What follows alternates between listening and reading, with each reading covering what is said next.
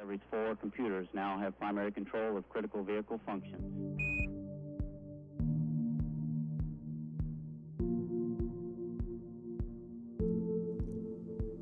Du lytter til Ida Space Talks, en podcast om rummet over os, om hvordan universet har haft indflydelse på vores selvforståelse og vil præge vores fremtid. Ida Space Talks er udgivet af Ida, fagforening for teknologi, IT og naturvidenskab, i samarbejde med det faglige netværk Ida Space. Mit navn er Tino Tønnesen, og det er mig, der er vært på Ida Space Talks.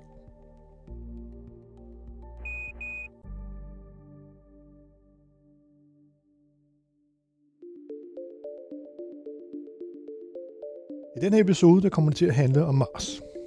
Mars er den fjerde planet i solsystemet, øh, talt fra solen, og det er jordens øh, naboplanet.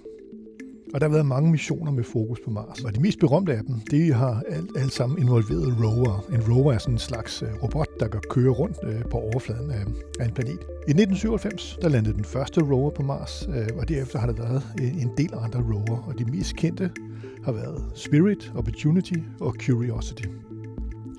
Spirit blev erklæret død i 2011, og Opportunity opgav ævret i 2018, og øh, Curiosity øh, arbejder dog stadig på, på, på fuld kraft. Den seneste rover, og den mest avancerede af slagsen, det er den, der hedder Perseverance. Og den landede sikkert på Mars den 18. februar 2021, efter cirka et halvt års rejse igennem rummet. Og med sig så havde den nogle ret avancerede instrumenter, blandt andet et til at producere ilt med. Og det er nu halvanden år siden, så nu har jeg inviteret Morten Bo Madsen, som leder Marsgruppen på Niels Bohr Instituttet i, øh, i studiet, ind til en snak om, hvordan det går med MOXIE, som instrumentet hedder, og hvad fremtiden byder på. Velkommen til dig, Morten. Tak skal du have. Vil du lige give en, en, en bedre introduktion til dig selv, end jeg lige gav dig her? Uh, jeg uh, plejer at kalde mig planetforsker. Jeg uh, er på Niels Bohr Instituttet på Københavns Universitet i en forskningssektion, der hedder astronomi og planet, eller astrofysik og planetforskning. Og øh, en lille kuriosum er, at jeg er faktisk den eneste i sektionen, der ikke er astronom eller astrofysiker. Aha. Jeg kommer fra faststofsfysik med magnetisme og sådan ja. noget. Ikke? Er du så lidt udenfor, eller? Øh, altså, jeg er taget vel imod, ikke? Og, men det betyder, at der er ofte nogle ting, som kollegaerne skal forklare mig lidt grundigere, end de skal forklare andre kollegaer. Ikke? Fordi, jo, jo. Øh, på den måde er, jeg kommer der lidt ind i det, men jeg arbejder stadig med noget, der ikke har så meget med astronomi at gøre, men jeg har kun været tilknyttet missioner, der er landet nede på overfladen af Mars. Så det er lidt som at lave eksperimenter i laboratoriet på jorden, øh, hvor jeg har arbejdet med for eksempel mødspowerspektroskopi. Øh, så det er noget med at indsamle nogle prøver, analysere dem med nogle instrumenter, og det er egentlig det samme, jeg gør på Mars. Okay. Øh, ja, og bare på en anden planet, ikke? Jamen, det er jo enormt spændende, og det er også derfor, jeg har inviteret dig med her i studiet. Og jeg tænker bare på, lad os bare, øh, lad os bare gå i gang med det. Hvad laver øh, Mars-gruppen på, på Niels Bohr Instituttet? Man kan sige, at der er syv eller otte instrumenter ombord på Perseverance, lidt afhængig af, hvordan man tæller det. Øh, helikopteren, Ingenuity, var ikke med til at begynde med, og så talte man syv. Men nu vil jeg egentlig godt tillade mig at sige, at der er otte. Ikke? Jo. Udover det, så er der fire instrumenter, der har dansk deltagelse. Mm-hmm. Og det ene, det er Pixel, hvor øh, en, en øh, gruppe på DTU har bygget cirka halvdelen af instrumentet. Og det er et super spændende instrument. Det der røntgenfluorescensanalyse, og det kan samtidig tage billeder af overfladen. Det instrument er bygget, så det kan flyttes hen over sten, så man hele tiden har billederne i fokus og sikrer den rigtige afstand til de her røntgenfluorescensanalyser. Okay. Men det er ikke et instrument, jeg har noget at gøre med som sådan. Nej. Øh, jeg blev inviteret relativt tidligt på et instrument, der hedder Mastcam Z, og det er hovedkameraet på missionen. Det er det, der laver de her panoramaer i farver, som man ser, når man ser brede panoramaer, som har en høj opløsning. Mm. Så de flotteste panoramaer, de bliver lavet fra Mastcam Z. Og sættet står for zoom. Det er første gang, man sætter Aha. et zoomkamera med på Mars. Okay. uh, Curiosity havde en forløber for det, der hed Mastcam, uden sæt. Og det var fordi, der var en idé om at lave zoom på det instrument også, men uh, NASA synes det virkede for risikabelt, så det fik man ikke lov til. Så det var to fixed fokus kameraer i stedet for. Okay. Med to noget forskellige brændmeter, 100 mm og 34 mm. Ja, ja. Men nu kan vi zoome, så nu kan vi lave stereo i Ja. fuld opløsning. Både øh, med en meget lang brændvidde og med en kort brændvidde. Jamen, jeg vil sige, de har også imponeret alle, alle, de, øh, alle de fotos, der er kommet deroppe fra. Det er jo imponerende, øh, Ja. hvad det er. Det er helt sikkert. Og så er vi med på Supercam. ja. som er et instrument, som er sådan en slags svejserkniv, kan man sige. Det er, det er først og fremmest et instrument, der, har, der er lavet til kemisk analyse, øh, grundstofanalyse ved hjælp af en teknik, der hedder Laser-Induced Breakdown Spectroscopy. Så man fyrer en, en øh, øh, meget intens laser af på en lille bitte plet på 400 mikrometer nede på overfladen.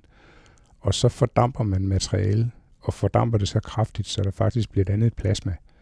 Og et plasma, det vil sige, at elektronerne forlader de atomer, hvor de hører til, atomkerner, hvor de hører til. Og når elektronerne så falder tilbage, så udsender de noget lys, der er karakteristisk for, hvilke grundstoffer der er. Så det kan man bruge til at lave grundstofanalyse med. Ja. Det instrument har så samtidig en, det har et øh, indbygget et infrarødt spektrometer, og et øh, spektrometer kan nå en lille smule ud af det ultraviolette. Og så har det et Raman-spektrometer indbygget, som er specielt vanskeligt, fordi der, der, der kræver man at sortere det laserlys fra, der gav kilden til de her Raman-linjer, man kigger efter. Og så har det et øh, mikroskopkamera, et øh, kamera, der kan tage billeder af den her lille gnist, og det bliver også brugt til at tage billeder ud i landskabet, når man skal kigge rigtig langt væk. Ja. Øh, fordi det er det, der har den øh, højeste øh, fokallængde af de kameraer, der er med ombord. Og endelig har det en mikrofon, øh, som ja. er dansk. Ja, jeg, jeg, har hørt, jeg har hørt lyde fra overfladen på Mars. Ja. Og øh, den er, har også været brugt til at lytte til MOXIE, som er det sidste øh, af de tre eksperimenter, som jeg selv er tilknyttet, som jeg arbejder med i vores gruppe. Og MOXIE er egentlig ikke et instrument i den forstand. Vi plejer at kalde det et eksperiment, mm. fordi øh, formålet med MOXIE var egentlig at prøve at se, om det kan lade sig gøre at lave ilt på Mars ved at indsamle noget af Mars-atmosfæren, komprimere den til en halv til en hel bar, og så øh, elektrolysere den, altså spalte den elektrisk, øh, sådan som man spalter CO2 til kulmonoxid og O2, mm. som er ilt.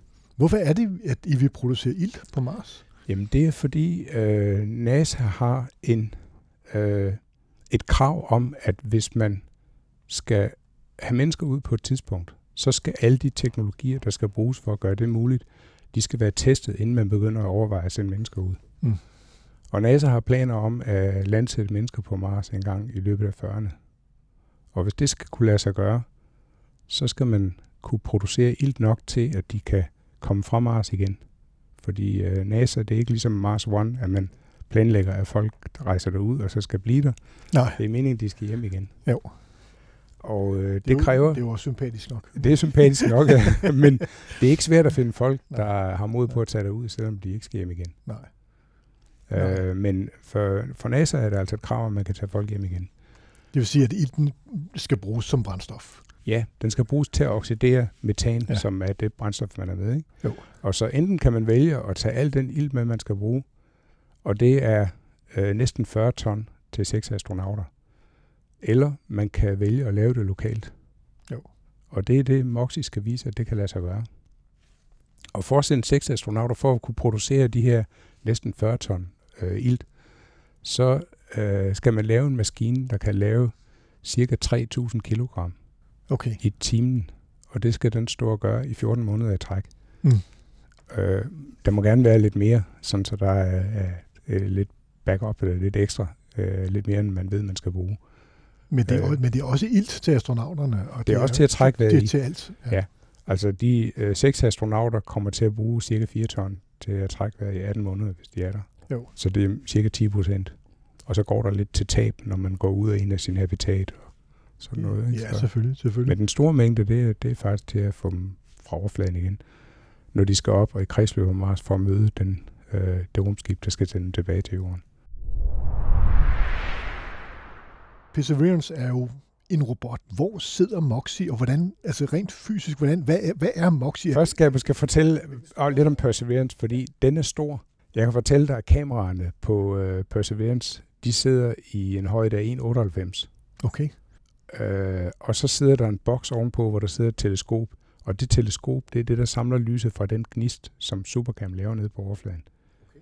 Så den, det er 2 meter og 15 eller sådan noget der er højden af Perseverance. Ja, det er stor robot, ja. Den er stor, ja. ja. Det er sådan så, øh, den, den, selvom den kun vejer cirka 1000 kg på jorden, så er den, den er faktisk klappet sammen, for at kunne være inde i det, den færing, der den er i, når den bliver sendt afsted. Mm. Og der er den pakket sammen op under et, øh, en landingsmodul, der hedder Skycrane, der sætter den sikkert ned på overfladen ved hjælp af et 20 meter langt kabel. Og det er sådan en landingsdetalje. Ikke? Ja, Øh, men den er altså stor, og hjulene er øh, lidt over 50 cm i diameter og 35-40 cm brede. Og der er seks af de her hjul, og den har ikke samme sporvidde øh, på alle øh, på alle øh, akslerne, kan, kan man kalde dem. Det er ikke sådan langsgående aksler. Der sidder sådan et avanceret hjulophæng, der gør, at den kan køre os over øh, ret store ujævnheder, uden at blive ustabil. De her hjul, de bærer så en stor kasse, hvor øh, der er en mast på, som kameraet og øh, Supercams øh, mastenheder sidder på, og så sidder der nogle vindmåler, der blev klappet ud, da den blev rejst op. Øh, og så sidder der en masse instrumenter nede på overfladen af roeren, og de vigtigste instrumenter, de, det er faktisk et øh, prøvehåndteringssystem, som sidder i buen på roeren. okay. Øh, der sidder også nogle computere, og så sidder Moxie. Moxie øh, er sådan en 30 x 30 x 40 cm kasse, øh, som indeholder to hovedkomponenter. Det ene er en kompressor, der kan komprimere CO2 op til en halv til en hel bar. Og så er der en selve hjertet i Moxie, som er den her faststof elektrolysecelle. Og den er øh, nogenlunde på størrelse med areal lidt mindre end min mobiltelefon. Øh, sådan en klassisk øh, iPhone Ja. inden de begyndte at få vokseværk. øh, og så skal man forestille sig sådan øh, 6-8 stykker af dem lagt sammen over hinanden. Så har man størrelsen af hjertet i Moxie. Ja. Og den består af 10 elektrolyseceller. 5 plus 5, som er koblet, øh, så man kan måle på de to halvdele hver for sig. Og øh, den sender man strøm igennem, sådan så man tager CO2. Det allerførste, man gør, er, at man varmer den op til lidt over 800 grader. Og det er ikke nogen lige til sag heller på Mars. Det betyder, at den skal være rigtig godt isoleret mod varmetab til omgivelserne. Og det er så en af de ting, der har gjort den her øh, enhed vanskelig at fremstille på en måde, så den kan holde til både kraftige vibrationer under opsendelsen og nogle kraftige chok, der kommer fra pyroteknik under landingen.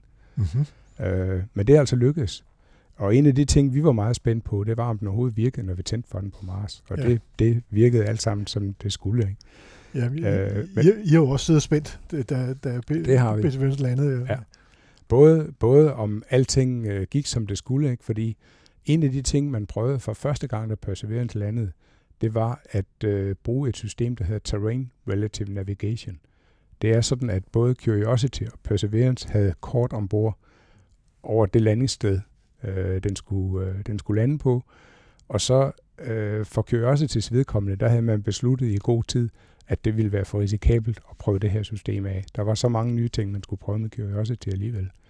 Øh, så der landede man bare et sikkert sted, og det gik fint. Øh, det her var en lille smule mere udfordrende, fordi øh, mens Curiosity landede i, øh, i gælkrateret på en slette, så landede Perseverance et sted, hvor vi var relativt tæt på et delta, der er sådan en 50-60 meter højt. Og det er flyttet ud i øh, Jesso-kratersøen øh, for, for 3,5 milliarder år siden, så noget måske endnu ældre. Øh, og det der, det, der var interessant for os, det var at få adgang til det delta. Vi vil gerne køre op på det. Og øh, enten så skulle vi lande oven på det, tage prøver der, eller også skulle vi lande nede på kratergulvet. Og da der er sådan en skrant i nærheden, så er man nødt til at overlade beslutningen til Perseverance selv og finde ud af, hvor det er sikkert at lande. Mm-hmm. Så derfor var der var ikke rigtig noget andet at gøre, end at prøve det her system af. Og det viste sig også, at det fungerede over al forventning. Men det betød, at man kunne ikke sige præcis, hvornår den landede. Fordi man vidste ikke, hvor lang tid tager det at bevæge sig derhen, hvor den så finder ud af, at det er sikkert sted at lande. Nej. Og det viste sig, at den landede nede på kratergulvet. Og det er vi rigtig glade for. Der var nogen, der måske vi have foretrukket, at den havde landet op på toppen af deltaget. Men kratergulvet er øh, sandsynligvis af vulkansk oprindelse, altså noget, der har været smeltet på et tidspunkt. Og det betyder, at det er egnet til at datere prøver med. Så når vi får de prøver hjem, og det, det kan man sige, det fik jeg jo ikke sagt, hele et af hovedformålene med Perseverance, det er at indsamle prøver, som med en senere mission skal hentes hjem til jorden. Okay. Og øh, de prøver, en af fiduserne ved de prøver, er, at man kan datere dem, når man først får dem jamen så kan man bruge alle de avancerede øh, metoder, man har for radioaktiv datering, og finde ud af, hvor gamle er de, hvornår er de størknet. Og øh, det, var, det var interessant netop på kratergulvet, fordi ja. øh, det er, der regnede vi med, at vi kunne finde noget, der var stort nok til, at det var størknet som en enhed. Et eller andet, der har været et øh, vulkansk flow. Da vi så kom ned, der viste det sig, at det var lidt mere vanskeligt, end vi havde forestillet os. Og sådan er det altid, når man lander på Mars, at virkeligheden ser ikke helt ud, sådan som man havde troet. Sådan er det altid, når man ja. lander på Mars. ja, sådan er det altid, når man lander på Mars. Men det kender vi jo. så det bliver lidt mere kompliceret. ja. Så, så det var heldigt for jer, at I faktisk landede øh, på kratergulvet der. Ja, de fleste af os er rigtig glade for det i hvert fald. jo, jo, jo, jo. Specielt min nærmeste kollega, Kjartan Kik, han havde sammen med en øh, studerende, en specialstuderende på et tidspunkt, kortlagt området med det, med det her øh, øh kratergulv, hvor øh, materialet havde været smeltet. Og de havde givet en ny vurdering af, hvor gammelt er det, baseret på tællinger af krater, ja. impact-krater på, på det her, den her flade. Okay. Og der var to i litteraturen i forvejen, der var ret forskellige. Og de havde så noget, der lå et bestemt sted mellem de to. Og det, der er specielt spændende for dem, det er, at de har stukket næsen ud og givet en forudsigelse af, hvad vil man finde, når man daterer det her. Og det er jo altid rigtig spændende at se, at deres modeller er bedre end de modeller, de andre har lavet. Så han var rigtig glad for, at vi fik landet der, for en prøve dernede fra, ja, ja. hvor vi så kan finde ud af, om de har ret eller ej. Ja, det var, det var da fantastisk. Ja.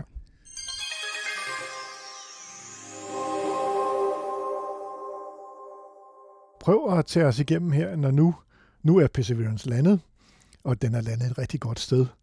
Så sidder I og venter på Niels Bohr Instituttet på noget data, på, øh, venter I på et, et, et bip fra Mars, eller øh, venter I, hvad er det, I venter på? Altså i første omgang, når den lander, den, det, det var den 18. februar 21, og det eneste, vi ventede på, det var egentlig at høre på livstegn. Sikre, at alting er gået godt. Og øh, vi fik jo næsten samtidig med landingen billeder fra Skycrane, den her øh, struktur, der sænker roeren ned og sætter den forsigtigt ned på overfladen, så klipper vejeren og flyver væk der fik vi nogle billeder, der viste, at et af de ting, vi havde bygget til Mastcam, nemlig et kalibreringstarget, sådan en reference, øh, farvereference, som, som øh, vi havde leveret til missionen, den så helt ud.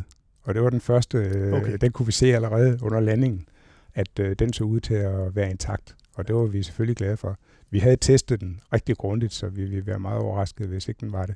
Men det kunne vi se, så det var den første databid, kan man sige, hvor vi, vi kunne se, at noget af vores var gået godt. Øh, men det tog noget tid, før vi fik lov at tænde for Moxie. Okay. Øh, det er ikke sådan, jeg kan ikke engang huske præcis, hvornår vi gjorde det, men det er ikke det første, man gør. Øh, når først øh, roen kommer ned, så er der en hel masse ting, der skal tændes for og tjekkes, at tingene er i orden. Man skal have kameramasten op. Øh, man tager de første billeder, inden man åbner kameramasten. Øh, for, fordi der ligger øh, optikken nogenlunde beskyttet mod lys. Mm. Og så prøver man at tage nogle mørke billeder dernede. Så alt alt bliver grundigt tjekket, inden man øh, rigtig tager det i gang. Og sådan har det været med hvert eneste instrument. For eksempel pixelinstrumentet, som er lavet på DTU delvis, øh, de måtte væbne sig meget med tålmodighed, fordi det instrument sad helt ude for enden af robotarmen. Og det tog lang tid, før man fik robotarmen ud og fik den ned i nærheden af overfladen og fik brugt det instrument. Øh, vi, var, øh, vi var involveret i kameraet, som var en af de første instrumenter, der blev tændt. Øh, Øh, så vi havde noget med det samme. Og det man så gør, det er, at man, øh, man deler sig i tre hold. Et hold, der tager sig af at øh, modtage data, der bliver sendt, og det bliver sendt med kredsløbssonder. Og så øh, de, det bliver sendt til kredsløbssonder, og de sender det så videre til Deep Space Network. Der er tre stationer rundt omkring på jorden, som så sender det til Jet Propulsion Laboratory. Det er det, der er billeder. Langt de fleste billeder, de bliver lagt ud på internettet i det sekund, de ankommer til kontrolcenteret. Så der er det straks tilgængelighed af billeder. Undtagen, og det var første gang, at vi har været udsat for, at der var noget, der ikke blev tilgængeligt lige med det samme. Det var billeder af faldskærmen, for eksempel. Øh, og hele den serie af billeder, der gjorde, at man kunne lave en film af, hvordan landingen var foregået, fra, både fra Skycrane og fra Perseverance, det var noget, som ikke blev offentliggjort med det samme. Og vi fandt ud af bagefter, at øh, hvis man havde gjort det, så er der så mange folk derude, der sidder og kunne strikke de billeder sammen til en film, og kunne offentliggøre en film af, hvordan Perseverance var landet, inden NASA havde haft tid til at gøre det. Så de ville simpelthen ikke lægge ud, for der var ingen, der skulle overgå dem? Ja, de ville gerne have retten til at vise deres store bedrift jo, først. Jo. Ikke? Der var 23 kameraer ombord på den her mission. Ja, det kan man Øh, jo godt forstå. Ja. Det er fair nok. Ja. Det tog lidt tid, før, før vi øh, sådan rigtig accepterede det på science-teamet, fordi vi synes, det, det var en tradition altid at lægge ting lige ud med det samme. Ikke? Ja, ja, så, øh, men det gjorde man så ikke her. Men vi fik en masse data øh, øh, fra kameraet, udover lige de her billeder, som ikke havde med Ja. vores kamera at gøre. Ja, ja.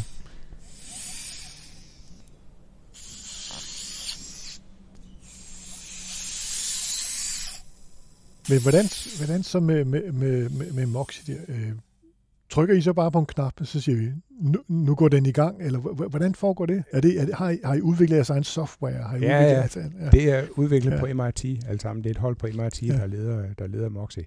Men øh, det her var downlink-teamet. Der får man data ind. Ja. Øh, baseret på det data, så planlægger man, hvad skal man så gøre dagen efter. Og der sidder så et øh, hold, der hedder Campaign Implementation, der sidder og planlægger øh, et par dage ude i fremtiden. Øh, og alting til at begynde med gik et par dage ude i fremtiden. Man planlagde ikke at alt, hvad der skulle ske næste, øh, næste dag. Det var alt sammen ingeniørmæssige ting. Mm. Og det var noget, JPL havde styr på. Der sidder ingeniørerne, der har bygget roveren, og skal sørge for at holde den i gang og bevæge armen og alle de her ting. Så de videnskabelige instrumenter, det måtte vi tage lidt af gangen. Og baseret på det data, kan vi så foreslå de første observationer. Jo. Og der sidder så et uplink-team, som er det tredje hold, som skriver de koder, som bliver sendt op næste morgen til Perseverance, om hvad den skal lave hele dagen. Mm. Øh, så øh, de første, når vi skal lave sådan, når vi får lov af campaign implementation, og lave den første kørsel med Moxie, så er det egentlig ikke andet end at tænde for den, måle temperaturen rundt omkring, hvor Moxie måler temperaturen. Øh, lidt senere tændte vi kom for, for kompressoren, spændt den op og spændt den ned igen. Mm. Øh, og fik noget data, og så kunne se, hvordan temperaturen ændrer sig, når vi, når vi gør med kompressoren. Så det er relativt simple ting. Man laver en, øh, en øh, sekvens, kalder vi det, sådan en sekvens af kommandoer, Ja. som bliver sendt op, og den bliver så strikket sammen med alle de andre sekvenser fra alle de andre instrumenter, og ingeniørsekvenser, hvad roeren skal lave, hvordan den skal bevæge hjulene, hvad den ellers skal lave. Øh, og så bliver det sendt om morgenen, og så har Perseverance en plan for, hvad skal den lave he- hele dagen, inklusive når der kommer en orbiter over, og den skal sende data op til den orbiter, som vi så kan modtage næste dag. Jo, jo. Så det, det er sådan set planen, øh, hvordan, hvordan man kører den. Du får det til at lyde meget, meget simpelt. Ja, men der er jo et stort hold, der sidder på, på hver ting. Altså på Moxie, der har vi været, øh, har der været en 5-8 mennesker, der arbejdede med uplink. Lige så mange, der arbejdede med øh, downlink til daglig, med bare at måle, hvordan Moxie har det. Hver gang vi får data, Ja så øh, får vi noget information om, hvordan går det. Og det fortæller vi så hinanden, sådan så man, hvis der er et eller andet, der ændrer sig, eller et eller andet, der ser mærkeligt ud, så er vi opmærksom på det med det samme, og kan, kan gribe det i opløbet. Også selvom vi ikke har planlagt at køre med den. Vi får data fra den hver dag.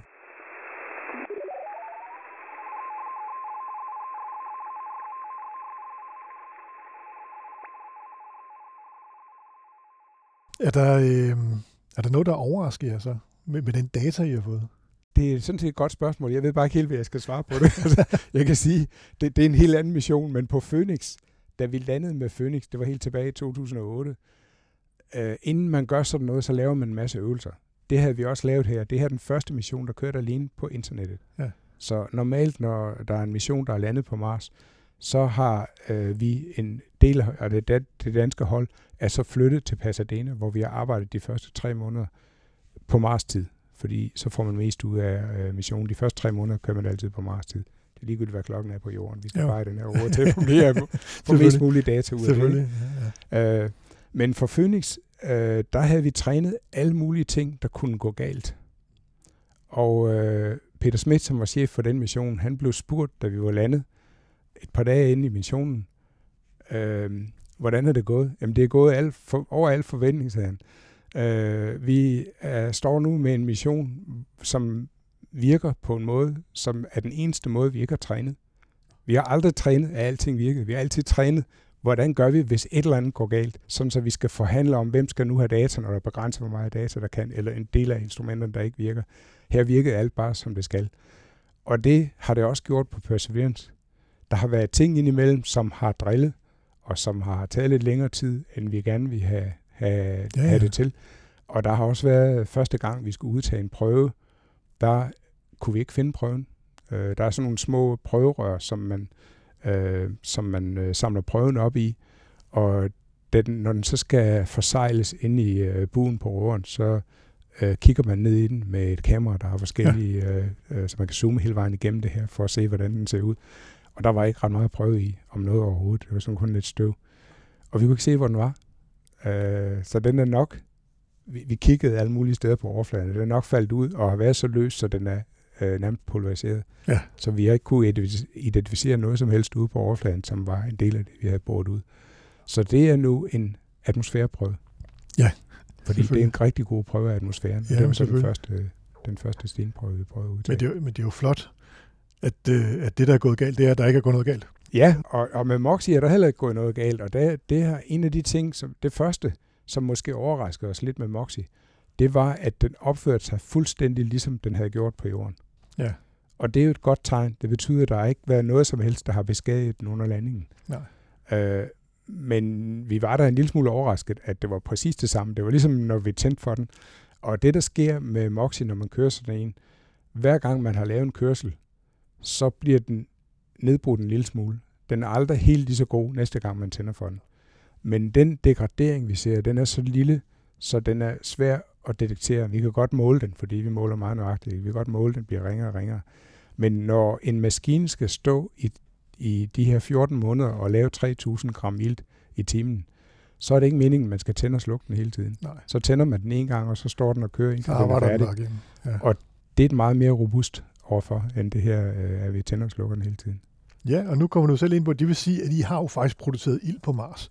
Ja. Det må være første gang i... i Det er første gang nogensinde, det er gjort, ja. ja, ja. ja. Og hvor meget, hvor meget var det, I har fået produceret, siger du? Og jeg, har, jeg tror, vi har produceret cirka 90 gram nu.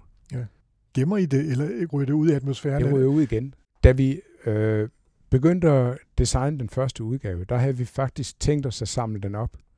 Fordi sådan en, en elektrolysecelle den er ligesom en brændselscelle. Den kan faktisk køres begge veje. Så hvis man samler ilt op, øh, så kan man øh, sende kulmonoxid ind sammen med ilt, og så kan man køre den bagvendt, eller i hvert fald kul, øh, ja, kulmonoxid, så skulle man samle det op også. Ikke? Men øh, det var en mulighed at lave de her tanker, og så samle produkterne op af det, den laver, og så køre, bruge kulmonoxid som brændstof, brænde den af med oxygen, producere elektricitet, og så genoplade batteriet delvis, fordi vi bruger rigtig meget af batteriets kapacitet, når vi kører med oxy. Mm. Men øh, det øh, mente NASA, det var for kompliceret, og det ville give en yderligere risiko at have tanker og alt sådan noget, ikke? så det fik vi ikke lov til.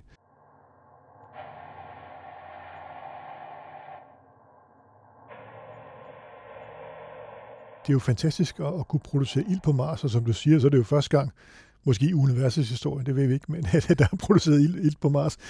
Men, men hvad, er, hvad er fremtiden for, for Moxie, og hvad er øh, for alt det her? Skal der også produceres ild på månen, så man, kan komme, så man kan bruge månen for at komme videre op til Mars? Eller kan vi sende en ildfabrik op, så den er klar til, når de første mennesker lander? Eller hvad, hvad, er, hvad, hvad, hvad, hvad er jeres fremtid, og hvad er drømmene for jer? Ja, altså på månen, der vil man nok gøre det, at man lander, hvor der er vandis. Og det har man fundet i kraterne ved polerne på månen. Og der er nogle steder, der er interessante der. Fordi hvis man først har energi, så er det egentlig simplest at spalte vand til ilt og brint. Og vi har også vand på Mars. Nu har uh, Insight, missionen Insight for nylig, eller den sidste år næsten, den 24. december, der målte den et, det største jordskælv, man har målt på Mars endnu på 4, 4,0 øh, på Richterskalaen. Nu har man for nylig, jeg tror det var den 27. oktober, der blev offentliggjort billeder af det krater, som gav det jordskælv. Og det krater ligger i nærheden af ekvator, og der er smidt en masse is op, som man kan se, der, man har set spor af det før, at der er også vandis øh, i undergrunden i nærheden af ekvator. Men det her krater var så stort, så der man grave så dybt ned, så der kom en masse store isblokke ud og ligge på overfladen. Og Okay. det har man kunne se med, med high-rise-kameraet på Mars Reconnaissance Orbiter. Ja. Så hvis man skal kolonisere Mars og lave en større base derude, så vil man sandsynligvis lande et sted, hvor der er vandis i undergrunden, og så vil man minere det, og så lave elektrolyse af vandis, og spalte det til ild og brint, når man skal tilbage igen. Jo. Men til at begynde med, når vi bare skal ud med en seks astronauter i, i små ekspeditioner rundt omkring, så vil man opbygge noget infrastruktur først. Og det første, man vil sikre, det er, at man lander en øh, ascentvinkel, altså en eller anden returraket, og så lander man en lille ildfabrik, som kan øh, producere ilten til den, men vi så have, have metan med øh, i forvejen. Øh, så alle de her ting, der er en hel masse infrastruktur, der skal være på plads, inden man lander de første astronauter. Jo. Og der bliver en af de næste generationer af Moxie, en ildfabrik, det bliver, det bliver en del af det. Øh, og det til små, de her små pionermissioner, hvor det kun er en relativt lille besætning, der vil det være øh, meget fleksibelt at bare kunne lave en ildfabrik, der kan trække atmosfæren, for den er stort set ens over det hele. Så der vil man kunne tage CO2 ind, lave ild af det, selv tage metan med, og så kan man komme hjem igen. Okay. Og hvor stor skal Moxie så være for? Jamen det ser ud til, at man vil kunne lave en enhed på øh, noget, der ligner en kubikmeter. Okay. Øh, den vil kunne lave den her produktion, som der er krav om. Og hvordan øh, kraftanlægget eller energi, de energiproducerer enheder til det, så kommer til, til at se ud. Der er forskellige øh, muligheder. Det kan være en øh, relativt stor fissionsreaktor, ligesom man har i en ubåd. Det kan være noget, der bygger på Stirling-motorer, også med noget øh, radioaktivt, der producerer varmen. Så der er, der er forskellige muligheder øh, under studier. Okay. Øh, og det, vil, det, der er vigtigt med al den slags ting, det er, at der er en eller anden form for redundans, sådan som man sikrer sig, hvis en af de her power units fejler, så kan de andre klare den fulde belastning. Tilsvarende for MOXI-produktionsenheden. Den vil være delt op i kammer, måske to, tre, fire øh, underenheder, sådan som man alene med tre vil kunne sikre den produktion, der er nødvendig, til at man kan sende folk hjem igen. Når alt det her er overstået, hvad, hvad er så jeres Mars-gruppes næste fokus? Moxie er spændende i sig selv, og vi har fået, nu har vi fået prøvet Moxie af under alle øh, årstider. Vi har prøvet den af om dagen, vi har prøvet den af om natten, og vi har prøvet den af både dag og nat, når trykket er lavest i Mars-atmosfæren, og når trykket er næsten højest i Mars-atmosfæren. Og vi har prøvet noget derimellem. Der er to ting, vi overhovedet ikke har prøvet endnu, og det er at køre Moxie på tidspunkter af døgnet, hvor temperaturen varierer meget kraftigt, enten om morgenen eller om aftenen. Og det skal vi prøve.